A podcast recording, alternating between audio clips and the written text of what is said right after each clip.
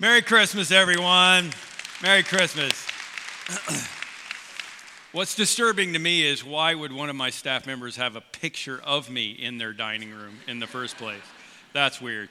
My name is Tim. This is my 27th Christmas season to preach at this church, and it just keeps getting better and better. It's crazy. First time we did a Christmas Eve service, we did one.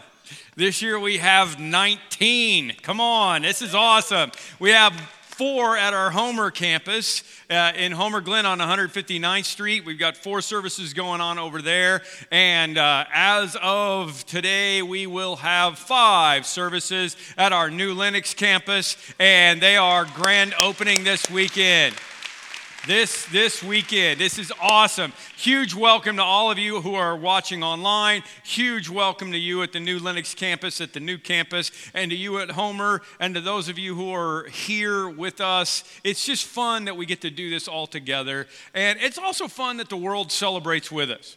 I mean, usually the world celebrates with us eh, with a nativity scene in some way or another, whether they worship Jesus or not. How many of you have a nativity scene in your house, okay, or outside, inside? All right, a few heathens in here, but for the most part, all my friends are heathens, take it slow. Uh, it's okay, I'm just kidding. You're not a heathen, okay? Having a nativity scene doesn't make you a Christian. I watch Tom Cruise movies, that doesn't make me a Scientologist, okay? Here's what I'm saying this is usually the key to the deal, though, having nativity, right? And there are a lot of ways to do it. My wife likes to collect them from different countries that we go to on missions trips. We've been to South America. Here's one from Bolivia that I think is really cool. She's got a whole shelf full of all these different ones. We've got some from Israel um, being there, several from Africa. The two on the bottom are from Rwanda and Kenya. we are in Malawi. We do a lot of work in Africa. We've got one from Wisconsin. Um, it doesn't. Uh,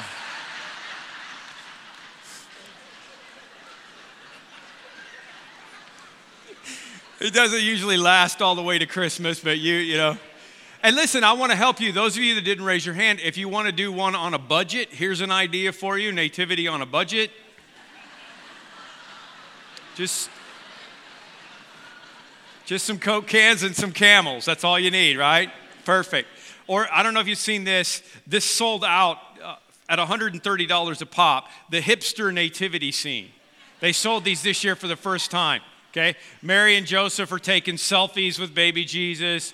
The wise men are on segways, and their gifts are from Amazon. I love that. They got, they, you know, they got them shipped right there, right? And the cow's 100% organic, eating gluten-free feed. I mean, this is great, isn't it? They sold out of these because it, it, it hits who we are. However, the nativity scene, the creche, whatever you want to call it, wasn't a part of Christmas for the first 12 centuries of Christianity.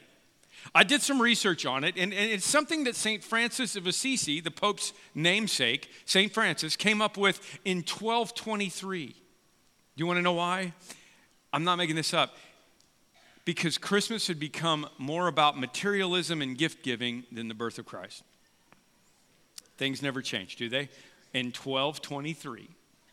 I love this scene. It, it feels like Christmas, but I'm going to blow it up today, okay? And I promise I have good reason, but I want to tell you what's wrong with it, okay? Just just just just go with me for a minute, okay? I mean, I've got Santa in here, right? Okay, eh, so you know, I mean, that's kind of obvious. I mean, I, no, Santa wasn't there, okay? But Saint Nick was a was a good dude. Lighten up, Christians, will you please? Okay, Santa was a great dude, and just because you can change the letters around in his name and spell Satan doesn't mean you should, okay? Leave Santa alone. I love Santa. I know him, okay? He's all right. He can be up there, okay? It's just fun. It's part of Christmas, right? But what else? The, the, the wise men are here. Should the wise men be here? After, after, after Jesus was born in Bethlehem in Judea, mm-hmm, during the time of King Herod, Magi from the east came to Jerusalem and said, Where's the one who's been born the king of the Jews? We saw a star when it rose, and we have come to worship him. Okay? Unless the star was there for a long time before Jesus got there, probably the wise men aren't really a part of this scene. Okay? They probably didn't come until later. Remember when King Herod finds out about it, talks to the Magi, he kills the baby boys in the region of Bethlehem who are age two and under because of the time the Magi told him. So the truth of the matter is, the wise men may not show up to this party until next Christmas. It doesn't matter. It's super cool that they're there. Eh, eh, eh, I'm not telling you to mess with your decorations. I just want you to understand the facts, okay? The reason it's cool that they're there is because they are literally heathens. They are from a different religion, from a different country. And the real irony of the story is that consulting the stars was forbidden by God in the Old Testament for the Jews. And these guys aren't Jews, they're just people who look at the stars and follow the stars. And even though God has forbidden it, He used a star to lead these people. He will take and use whatever it is that He needs to to draw you to Him and to His Son. In other words, I don't care what kind of heathen you are, you are welcome here. And hey, we feel the same way, all right? So we'll just go with hashtag heathens welcome. A lot of hashtags tonight. We're just going with it, okay? But, but if we're going to be literal for a few minutes, we at least need to, you know, like put them over here. They're on their way, okay? They're on their way. They're not really in this scene, okay? What else do we have? Well, we have shepherds, right? Shepherds living out in the fields nearby, okay? Nearby. You see that? I want you to make sure you pay attention to that. Keeping watch over their flocks at night, the angel of the Lord appeared to them and said, Do not be afraid. I bring you good news that will cause great joy for all the people. Today in the town of David, a Savior has been born to you. He is the Messiah, He is the Lord. And this will be a sign to you. You will find a baby wrapped in cloths and, laying in a manger, okay? So we know the manger's in there. We know the baby's in there. Obviously, they're in the story. Shepherd gets to stay because he's nearby. Okay, baby and you know, one little girl said jesus' car seat whatever whatever your kids think it is all good baby manger part of the scene okay? We're finding all the things that are supposed to be there. That's the things that are supposed to be there. Significance of the shepherds. Significance of the shepherds is that they were the lowest people on the social totem pole that there was. And god chose the shepherds to be the ones that were the first witnesses that the announcement of the birth of his son came to. So, what are we going with? Hashtag rednecks welcome, okay? so, if you're a heathen here today, welcome. If you're a redneck here today, welcome. You are my people, okay? Let's keep going. Who else is in the scene? Well, we got Joseph, right? Well, he, yeah, he was there, but here's where we start doing some assuming and you know what happens when you do that, right? Here, here it is, okay? Joseph went up from the town of Nazareth in Galilee to Judea to Bethlehem, city of David, because he belonged to the house and line of David. And he went there to register with Mary, who was pledged to be married to him and was expecting a child. And while they were there, the time came for the baby to be born. All right, so obviously Mary has to be here. I mean, obviously that, you know, she's a part of this scene. Joseph is there, he is a part. But here's, here's what I want to unpack.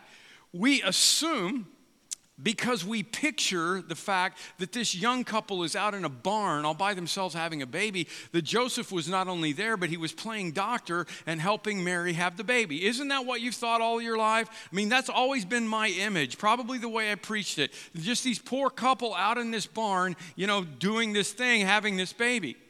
The truth is, we know this at different times in history, men have been a part of the birthing process or not a part of the birthing process. My dad was not allowed in the room when I was born. He still thinks I was switched at birth, okay? He's convinced. And, and, and it wasn't always that way. Here's a video advertisement I found online for a birthing center from the 50s. Watch this.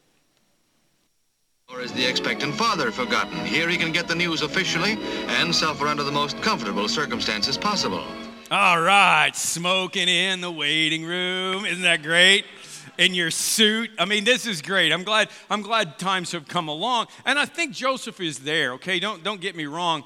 I just don't think he's alone. What we know about the times and the customs of the culture of that day I think we should add some people. You don't have to study too much history to understand that our assumptions about this story are not really grounded in any reality.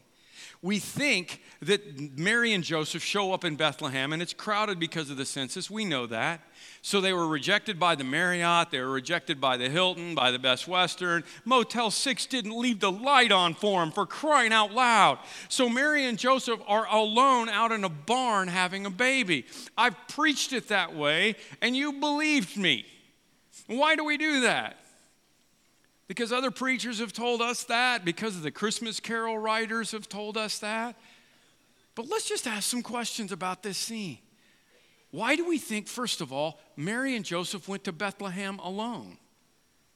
I mean, if they are from the house and lineage of David, isn't all their family also from the house and lineage of David? Unless Joseph is adopted, this whole family should be going to Bethlehem for the census also. Am I right? And they would have gone as a group. That's how they would have traveled. The only thing the Bible says is there is no room in the inn. There might have been no room at the inn because they had the whole Duggar family with them. well, we're pretty set out here in the RV, but if the kids could stay with you, we could use a little private time, if you know what I'm saying. Maybe it was like Christmas vacation, you know, it was just people everywhere. And maybe their parents were there. I mean, we don't know. We don't know that they weren't. Maybe they got a pass because they were older, didn't have to travel, but their siblings and their cousins all had the same decree. That's mind boggling, isn't it? I hadn't thought about it. But even if they were alone, what do we do with it? The customs and practices of the Jewish people in that day would have never left them alone to have a baby. There would have been women in Bethlehem who served as midwives for the younger women having babies. This couple is related to the people of Bethlehem. Bethlehem is Mayberry, okay? Even if on the strange occurrence that they didn't have anybody with them they knew, there would be some nice woman to help them, probably a whole bunch of them. So you need to add a little nurse Barbie into your nativity set if you want to make this thing make sense. Well, let's go farther. Who says it was an inn? Well, Bible does, preacher. Don't you read your Bible? Yeah, I, I, I do. And I always read it that way too, because that's how it was translated. But it was translated from the Greek 1600 years later. And it was translated incorrectly because the Greek word kataluma means literally guest room. And it's actually the exact same word as the place in Luke chapter 22 where Jesus says, Go ask the guy if we can use his guest room to have the Last Supper. They didn't have the Last Supper at the Hyatt. And there would have been no motels in Bethlehem. Only the Roman government would have had inns, and they wouldn't have had one in Bethlehem because it was of no significance.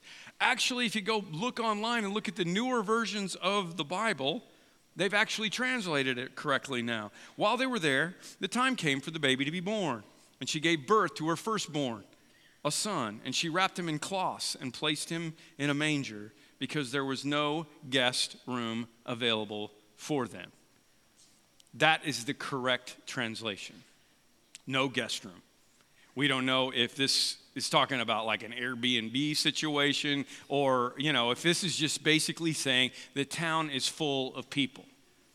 Here's what's really going to blow your mind Who says there's a stable?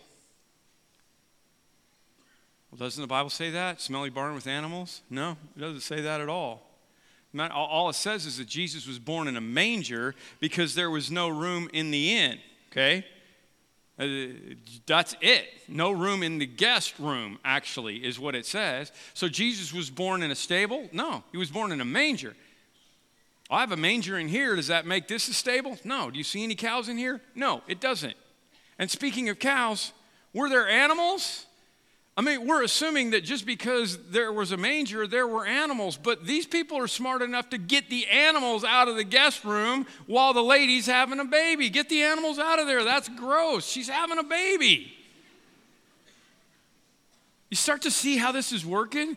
This all changed for me several years ago when I got to go to Israel finally for the first time, and the guide was explaining to us how wrong this whole thing is. This thing goes like this Jesus was laid in a manger. Mangers are naturally found in animal stables, ergo, Jesus was born in a stable. However, in one room peasant homes of the Middle East, the manger was built into the floor of the house. In the floor of the house. Here's a picture, uh, uh, uh, just a, a picture of what the first century house would have looked like. Upstairs was a living space. If there was a guest room, it was up there. Uh, and they basically all lived in a one room place with a little bit of stairs. And the animals would be down low only at night. Okay, the manger was built into the floor, and four feet lower in most homes was a place where they would bring in an animal. They only had one usually a cow or a donkey or a goat or whatever. They would bring the animal in at night for safety, and it would sleep in the house, but in a lower area of the house. Here's here's an actual facsimile of what it would have looked like, a, a recreation of what that would have looked like. If they had an animal in there, it would have been over in the corner. It wouldn't have been close to having a baby.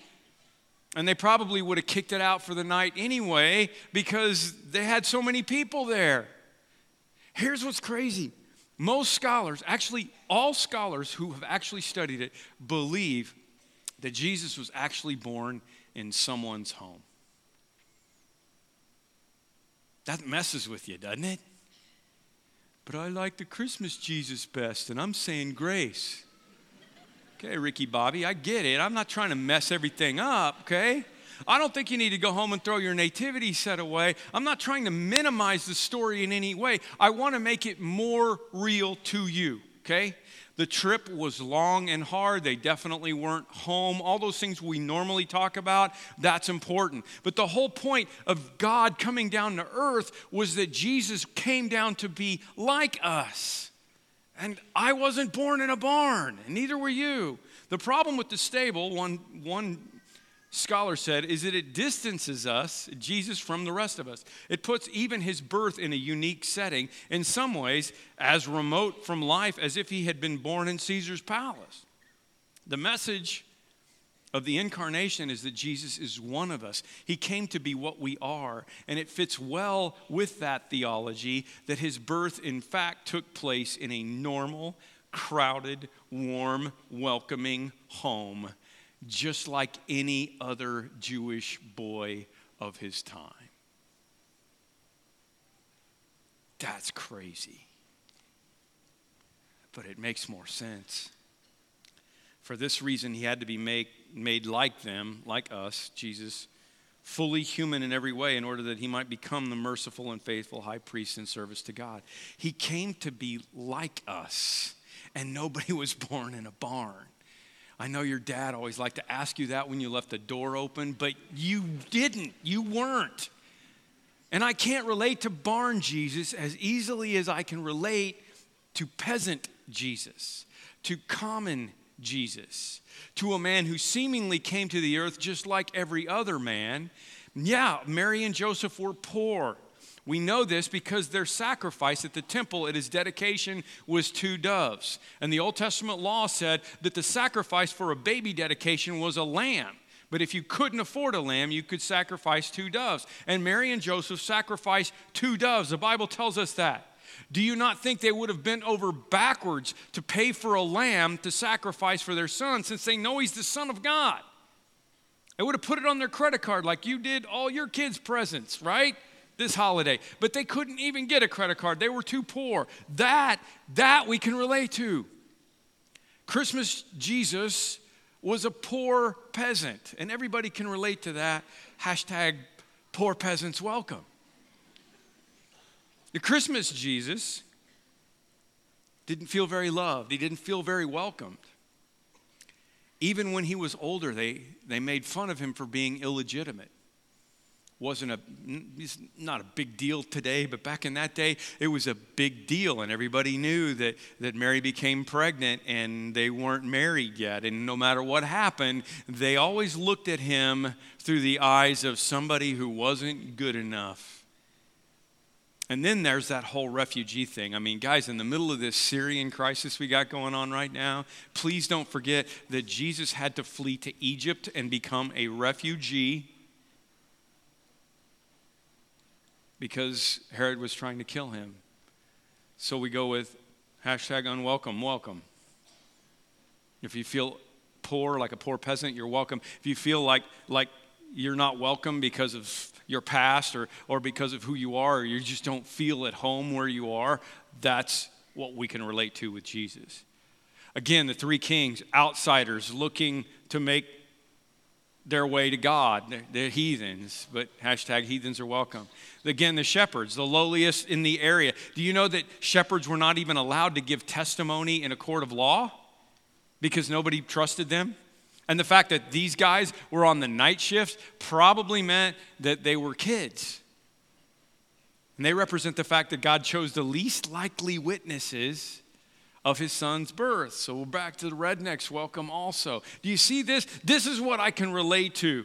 Rednecks, the people who, you know, they're at the low end of the social totem pole, the heathens uh, that, don't believe the right way. Maybe that's you. Uh, unwelcome, the poor peasants. Those are the things I can relate to. Everybody can relate to that. And the point of the incarnation is that we're supposed to be able to relate to him. I'll tell you more about why this story is important in a minute. Right now, let's let Pastor Todd tell us why this whole thing had to happen in the first place.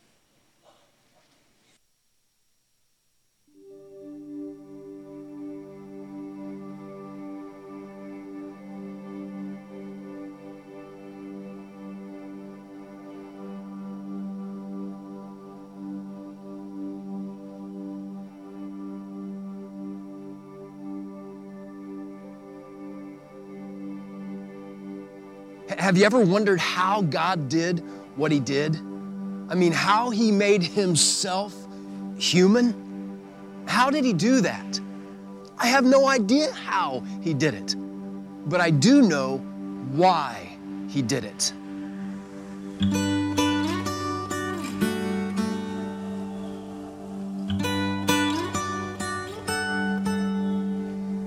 Reminds me of a story I heard a while back about a man who lived about 100 years ago in a little farming community in the Midwest. This man didn't really believe in the spiritual meaning of Christmas and Jesus and that sort of thing. He thought, you know, God becoming a man, that's ridiculous. His wife, on the other hand, believed deeply in the meaning of Christmas and who Jesus was. And she raised her children to believe that as well. One Christmas Eve, the wife comes to her husband and, and she makes that usual request that he would go to church with them at their Christmas Eve services at their little farming community church. The husband, of course, makes his usual, you know, excuses. The wife really doesn't want to get into a fight, so she just bundles up the kids and takes them off to church. As his family takes off, he can feel the wind getting stronger. It begins to snow a little bit. And it's only about 10 minutes after his family leaves that the man begins to hear a thump up against the windows of his house. And he just tries to ignore it, but he can't. He continues to hear it. And so he goes and looks outside, doesn't see anything. So he puts on a cap and some gloves and a scarf and coat and some boots and he goes out into his yard and he makes the most amazing discovery. Between his house and his barn is a huge flock of geese. And these birds have somehow been caught there in the storm, and they didn't have any food and they didn't have any shelter.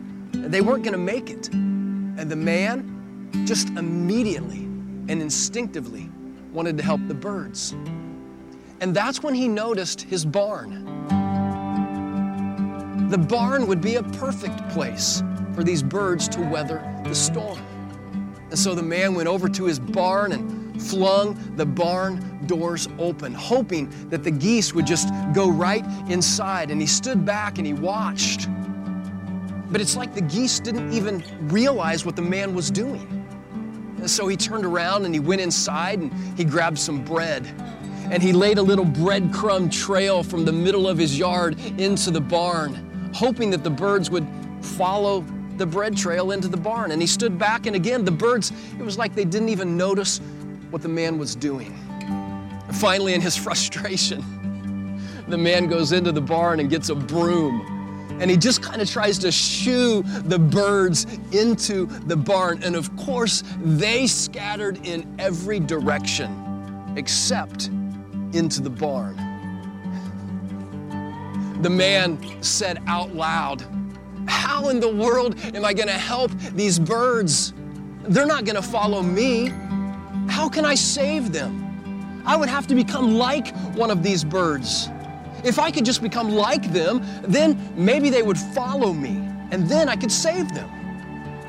And at that moment, the man realized exactly what he had just said that if I could just become like them, then maybe they would follow me, and then I could save them.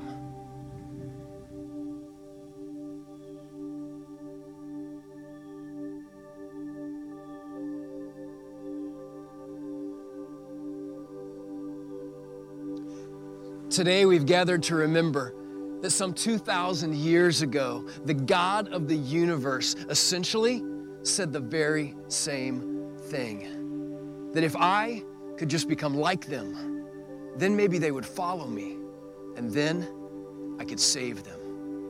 And God Himself became a baby named Jesus.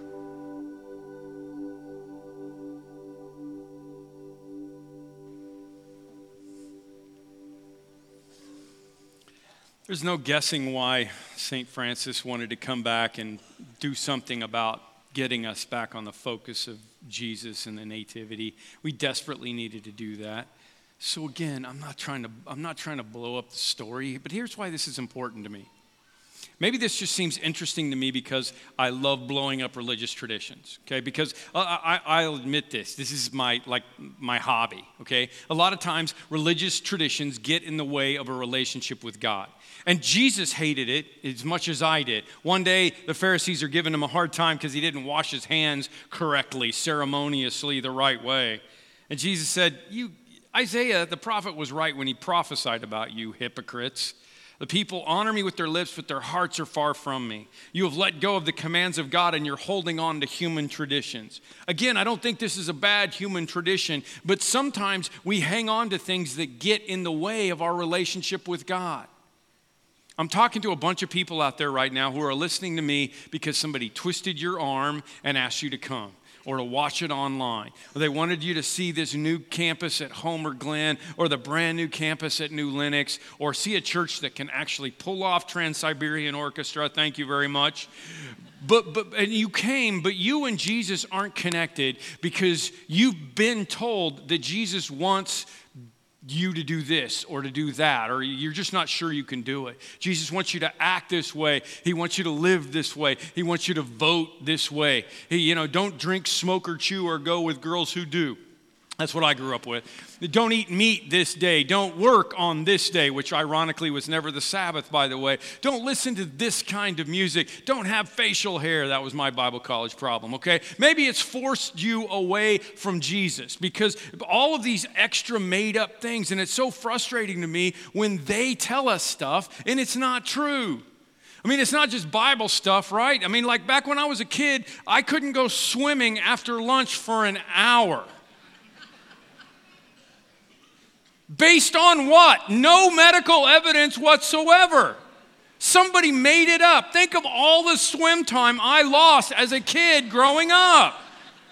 It's a travesty. It's ridiculous. When I was a kid, my mom used to make me mow the yard in my shoes.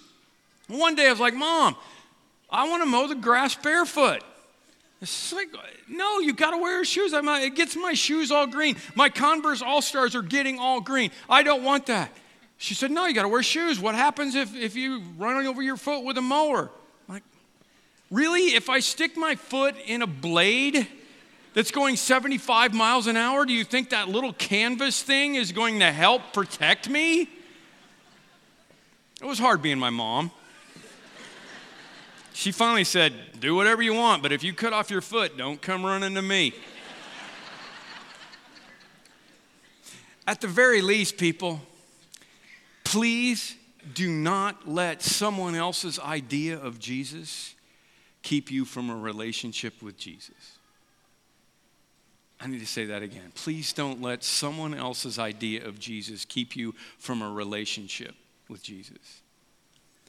Maybe I'm talking to some people and it's not the made up stuff that, that's the problem. It's the stuff you do know that is sin in your life and causes you to feel far from God because the religious people have told you that you've got to get all that cleaned up before you can have a relationship with your Heavenly Father.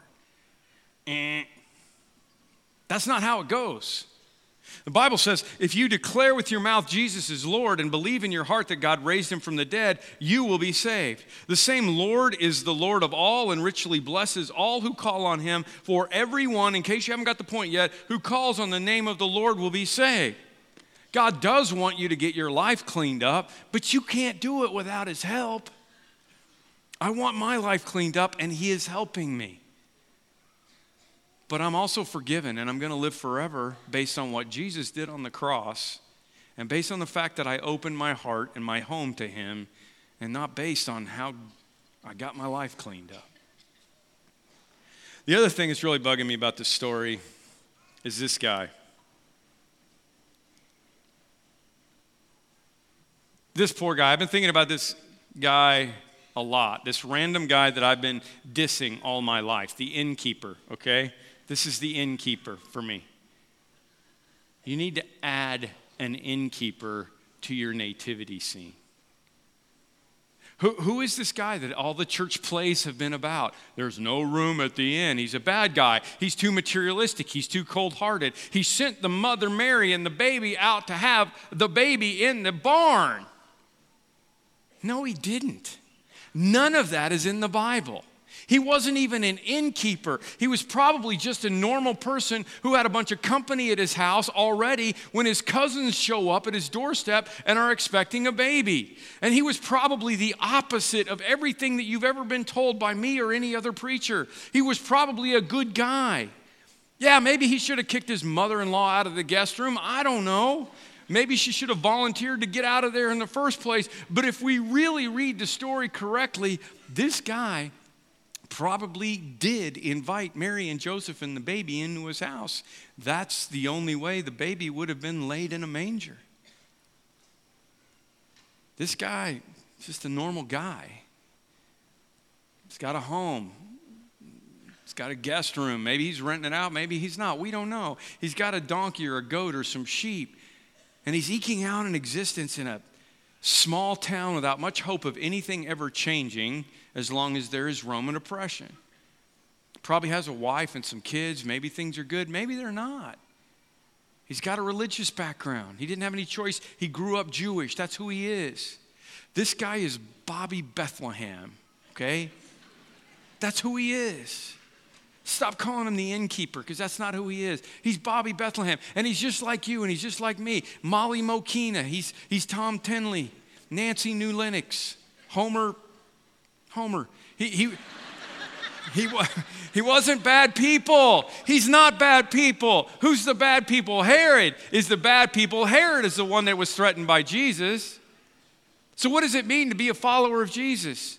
Don't be Herod, but hashtag be the innkeeper. Be the innkeeper. Open some room in your heart for Jesus. Just let him in. A wise men followed the best they knew how. The shepherd said, Let us go to Bethlehem, best they knew how. Joseph obeyed and took Mary as his wife and did everything that he could. And I believe that the innkeeper invited Jesus in. One of my favorite stories Christmas season is about nine year old Wallace Purling.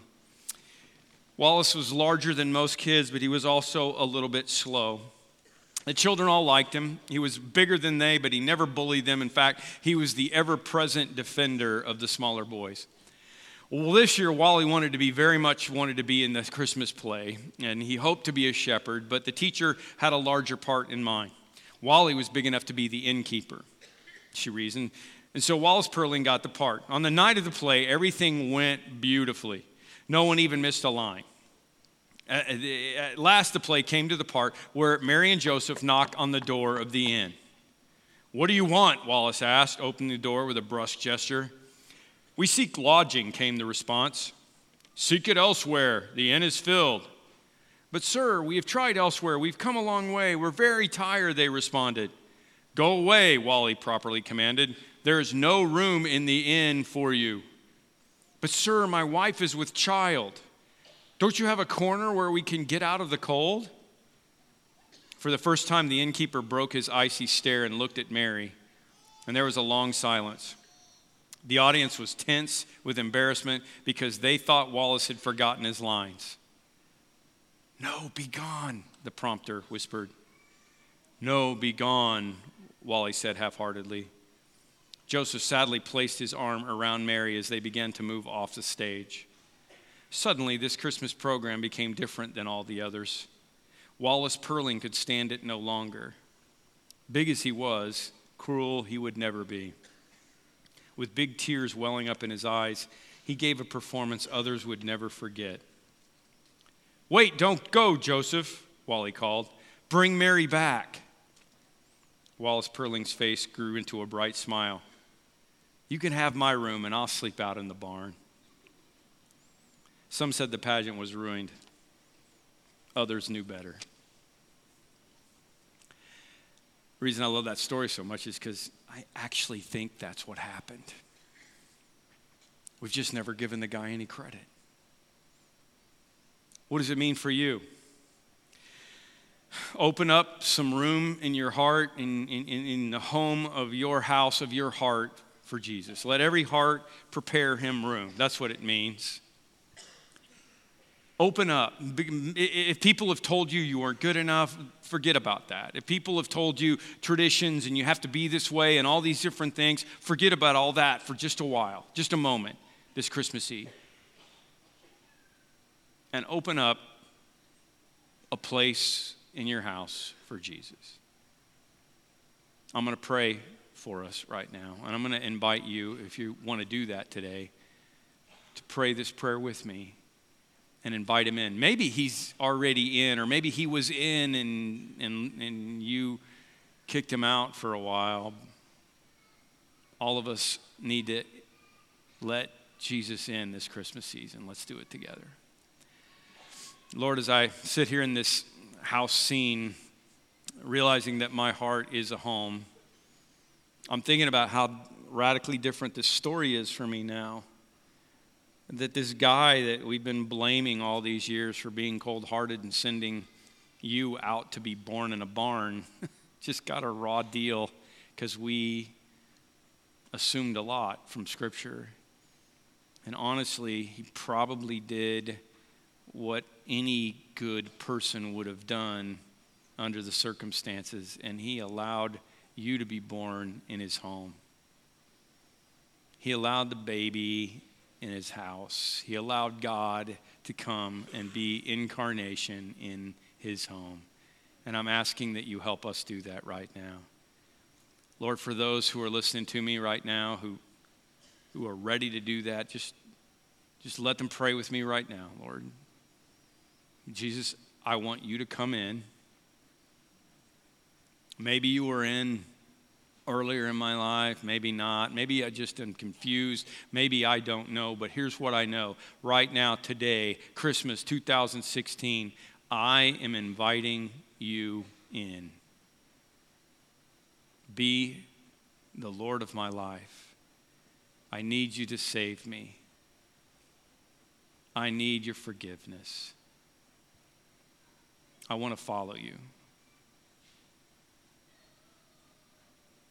Lord, all of us need to pray this prayer this Christmas. And it's this simple. You went to this extreme measure to come down as a tiny little baby so that I could relate to you and you could show me how much you loved me. And you grew up and you died on a cross to pay for my sin, and you rose again so that I would know that I can too. That's a party. We celebrate it in Jesus' name. Amen. Hello, baby Jesus. Welcome home. I want to help you along the way. Um, if you prayed that prayer, I want to ask you to raise your hand right now. Just, just make a commitment of it right now. Raise your hand and tell me I prayed that prayer, okay? A lot of hands. I see a lot of hands around, okay? I'm not going to bug you on this. I want to help you, but I want to give you a couple of ways. If you want to welcome Jesus into your heart, into your home this Christmas, you can put that on your card. If you already turned in your card in the offering, just write welcome on the card if you haven't. Write welcome and put some information on there. Give it to somebody at the door on the way out, or go to our Next Steps booth and we will help you. Or just go out there if you don't have the card anymore and give them some information and we will contact you. Or if you want to be more discreet about it, you can text welcome to 62953. And I promise we're not going to blow up your phone. You'll get one message from us and we will help you. Tell, welcome to 62953 and we will help you take the next step of your journey. That's what we're here for. And we want to help you. We're going to take communion now and then move into the candle lighting, the end of our service. And I just want to tell you, some of you, this is going to be a new communion for you because you just made a decision to welcome Jesus in. You didn't know it could be this easy, but it says it could be this easy. It is this easy. You invite him in, and, and then we celebrate, we commemorate his death and his, his, his burial and his resurrection in this Last Supper moment where we eat the bread and we drink the cup. It's a sacrament that unites us with Him, and it could be in a new way for you. And you need to understand how we do it here. I know not, a lot of you aren't from here. Uh, it's a tray that comes by, it's got cups in it. You take out both. There's two cups, one inside of the other one, and take out both of them as the trays come by, and, and just hold on to both of these little plastic cups, and we'll all come back together and do it in unison. And you don't have to be from Parkview. If you're a believer, we, we're glad you're here. Please join us. Let's pray. Lord, I pray a blessing on this crowd, on this audience, on, on this Christmas story we're hearing for a little bit different, uh, in a little bit different way this Christmas season. I'm preaching it in a way different way this Christmas season. It doesn't take anything away from what you did when you came down because you came down to be like me. So you were probably born in a warm, welcoming home, just like every other Jewish boy and you grew up like every other Jewish boy, and you were in every way human, just like me, except that you were sinless and that you were sinless, and, and so that when you went to the cross, you could be the perfect sacrifice for me, who is certainly not sinless. We commemorate that now during communion, and we are so grateful. It's in your name we pray. Amen.